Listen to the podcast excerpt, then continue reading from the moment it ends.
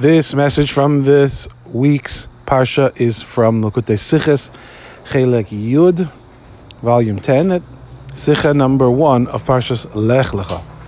In the Parsha, Hashem tells Avram, Va'avarcha mevarachecha, I will bless whoever blesses you. And in the Gemara, there's a discussion about who specifically this is referring to. And one opinion is that it's referring to the Kohanim, to the Kohanim, who blessed the Jewish people with Birchas Kohanim, with the blessing of the Kohanim. And Hashem is saying that the Kohanim will bless the Jews, Hashem will bless the Kohanim.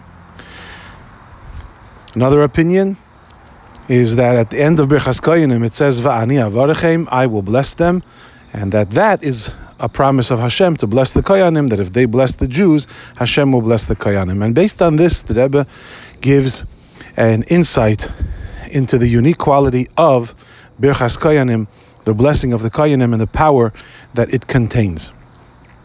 But first, the Rebbe explains the difference between a bracha and a tefillah, the difference between a blessing and a prayer. When a person wishes for something, for himself or for somebody else, can either give the person a bracha, or can say a prayer, can say a tefillah, can say a, a prayer for the good to come, for the good to come true. What's the difference between the blessing and the prayer? the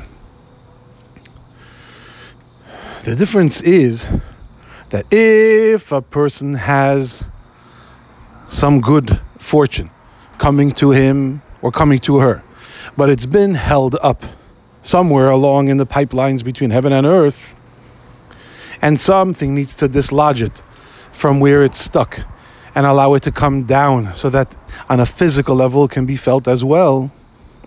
Because on a spiritual level the person is already blessed. But it hasn't made its it hasn't made its way down to this dimension, to this physical world, and therefore you can't appreciate it and you feel deprived, even though the bracha is there in a spiritual sense. in order to dislodge it and have it come down to earth, into the person's day-to-day life, you can accomplish that by giving the person a bracha. Why? Because a bracha, a bracha, when you give a person a blessing, you're using the power that you have. Your neshama is so lofty that it's even higher than where this good fortune is held up, and therefore you can authorize that this, that the endowment and the and the benefit should should continue its downward uh, motion into the physical realm and appear in the person's life. We have the power vested in us to bless each other in such a way, to command, as it were, the goodness to move and to come down into the physical, appreciable, tangible realm. But what if there is no such goodness that is uh, that is on its way? What if the, the person's need, the fulfillment of the person's need, is not on its way? And there is no such benevolence that is uh, stuck somewhere up in the heavenly realms. Rather, there is not, there is no uh, salvation in sight. For that, the bracha can't help. A bracha can only help to speed along something which is on its way and perhaps held up. But a bracha cannot create a salvation that doesn't exist on any level. For that, you need a tefillah. For that, you need a prayer. Because prayer, prayer has the power to reach even higher than the organized system of of uh, blessings uh, and and, and uh, benefits, and God forbid the opposite. The prayer at tefillah has the power to reach above and beyond all of that, to reach to Hashem Himself and stir and inspire Hashem to create a new goodness, a new benevolence that that didn't that didn't even exist to this point. As we say in prayer, Yehi Ratzon. May there be a desire in God to make the following good thing happen. There should be a new inspiration for this good thing, salvation, to take place, even if it doesn't exist already. So, prayer, tefillah, has a power that blessings don't have.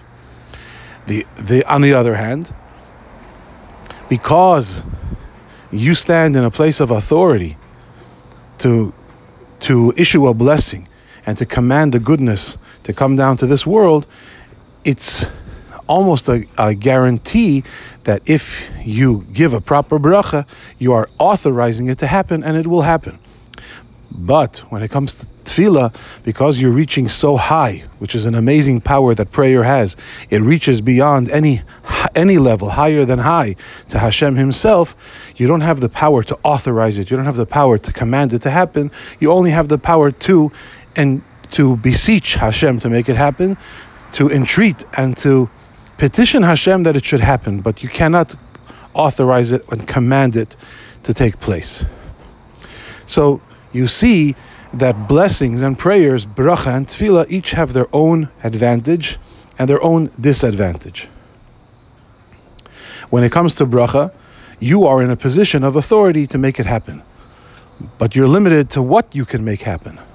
When it comes to tefillah, you are not in a position of authority to cause it to happen, but on the other hand, with the proper prayer and by making yourself the proper vessel, there's no limit as to what can take place. And if no salvation was in sight till now, a prayer can create a new salvation. The amazing quality of Birchas Koyanim is that it has both powers. Because it's a bracha, because it's called Koh Sevarchu, you should bless the Jewish people.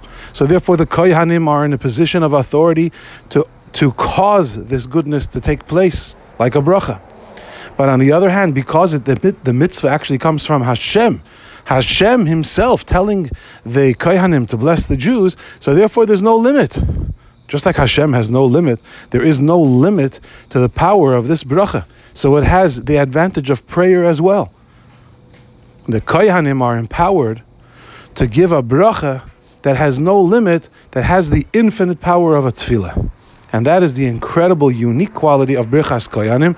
And of course, when the Koyanim issue such a bracha to their fellow Jews, Hashem issues that same unlimited, infinite bracha to the Koyanim themselves.